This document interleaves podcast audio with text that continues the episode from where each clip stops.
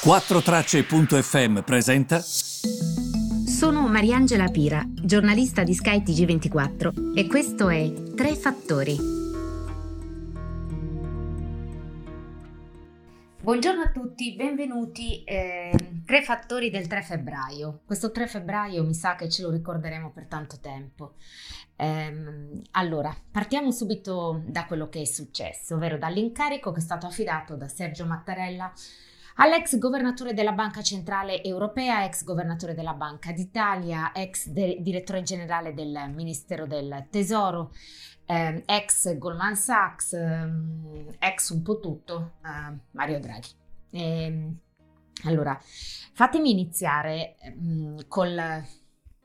È molto difficile per me fare oggi questo um, questo podcast per una serie di motivi. Il primo perché ho seguito Draghi per tanti anni come governatore della Banca Centrale Europea. Ho visto la zona euro che si stava quasi sgretolando, ho visto lui che con piglio, con competenza, con capacità è riuscito invece a rimettere tutto a posto. Ho visto negli anni chi lo criticava dicendo l'uomo della Germania, mentre invece la Germania lo criticava per essere troppo morbido con la politica dei tassi bassi nei confronti di paesi che rispetto alla Germania erano più sfortunati economicamente come noi, come la Spagna, come la Grecia.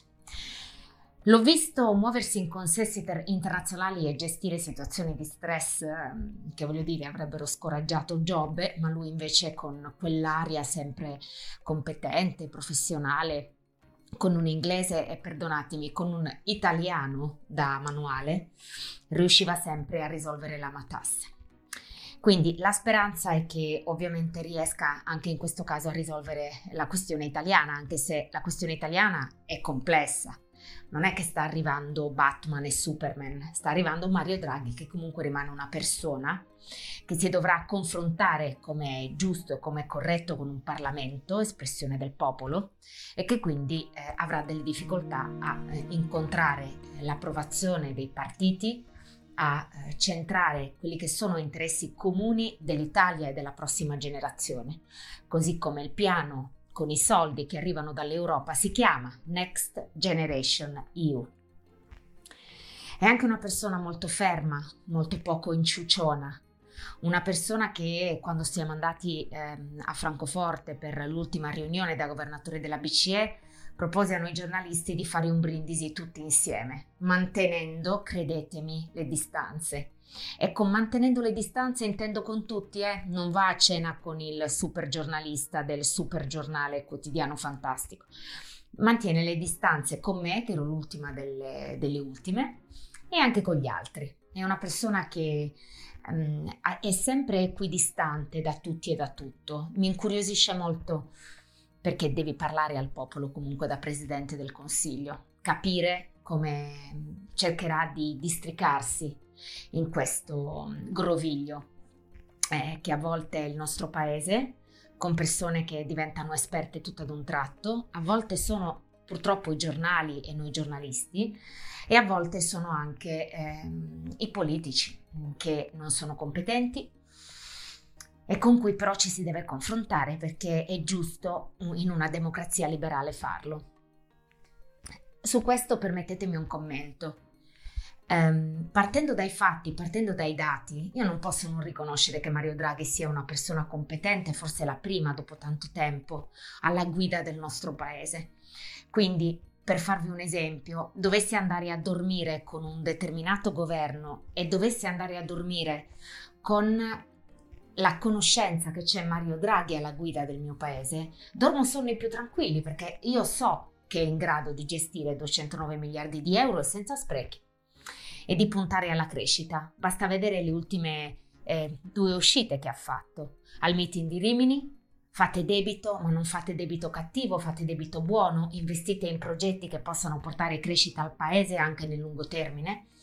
E poi in quella che era la naturale quasi prosecuzione nel rapporto al G30, in questa organizzazione di cui eh, lui eh, fa parte, anzi possiamo dire anche che ne è guida, Adesso probabilmente eh, non lo so cosa succederà con questa nuova carica che gli è stata affidata, però so anche che mh, in quella occasione lui disse proprio progetti che siano sostenibili, puntare alle generazioni più giovani che possano portare questi progetti crescita futura, effetto quindi pensavo moltiplicatore, cioè tu scegli un progetto ma sai che porterà crescita in tante altre aree, così come è giusto.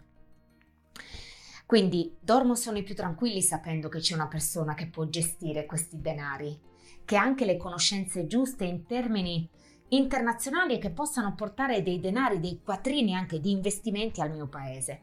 Dall'altra però non posso non riconoscere che è l'ennesima sconfitta di un paese ehm, che eh, di fatto dovrebbe avere una classe, una classe politica competente, una classe politica che ehm, permetta di mh, mm, essere espressione di persone competenti che tengano alla res pubblica, che tengano alla guida di un paese come il nostro.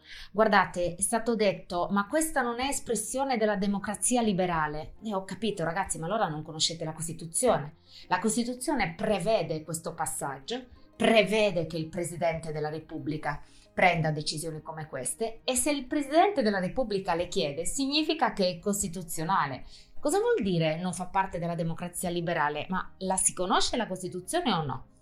Oggi ne parlavo anche con una mia collega molto in gamba di questo e anche lei mi confermava quanto, quando, quanto vi sto raccontando. Ehm, infine, ehm, i mercati oggi stanno reagendo bene, non c'è stato forse quel boom che ci si aspettava anche sul fronte dello spread, è sceso ma non più di tanto. Questo che cosa ci dice? Questo ci dice da una parte che mh, sicuramente è positivo il fatto che c'è Draghi perché comunque ehm, di fatto potrebbe portare, come vi dicevo, flussi, nostro, flussi di capitale sul nostro paese, uno spread a ribasso potrebbe avvantaggiare la nostra economia, ma soprattutto il nostro governo che spenderebbe meno in tassi di interesse quando si indebita, perché spread basso vuol dire questo, e soprattutto significherebbe anche portare mm, più fiducia nei confronti del nostro paese.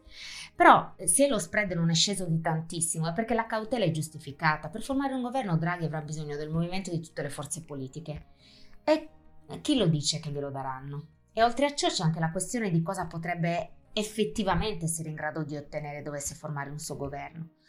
Quale sarà il suo spazio di manovra? Sarà limitato? Il Parlamento non è il consiglio direttivo della BCE, è un pesce molto più grande, un mare con pesci molto più numerosi. Se Draghi riuscisse a formare un governo, sarebbe uno sviluppo positivo, ma ciò che effettivamente è accaduto è che le probabilità di entrambi i rischi sono aumentati.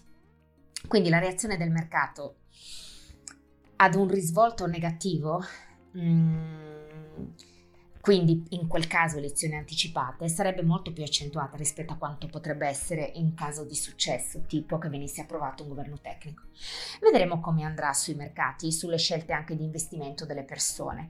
Ad ogni modo io credo che questo non sia un giorno negativo per il nostro paese. Di giorni negativi ne ho visti, ho visto, basta vedere gli ultimi dieci anni dove non siamo cresciuti di A non abbiamo mai investito in giovani, in cultura, in politiche per le donne, zero, zero. Quindi io confido che questa volta si possa fare, sperando che da domani non ci siano i saccenti che si mettono a giudicare comunque scelte fatte magari anche con competenza e con dovizia di particolari e certamente avendo fatto i compiti a casa prima. Vedremo come andrà.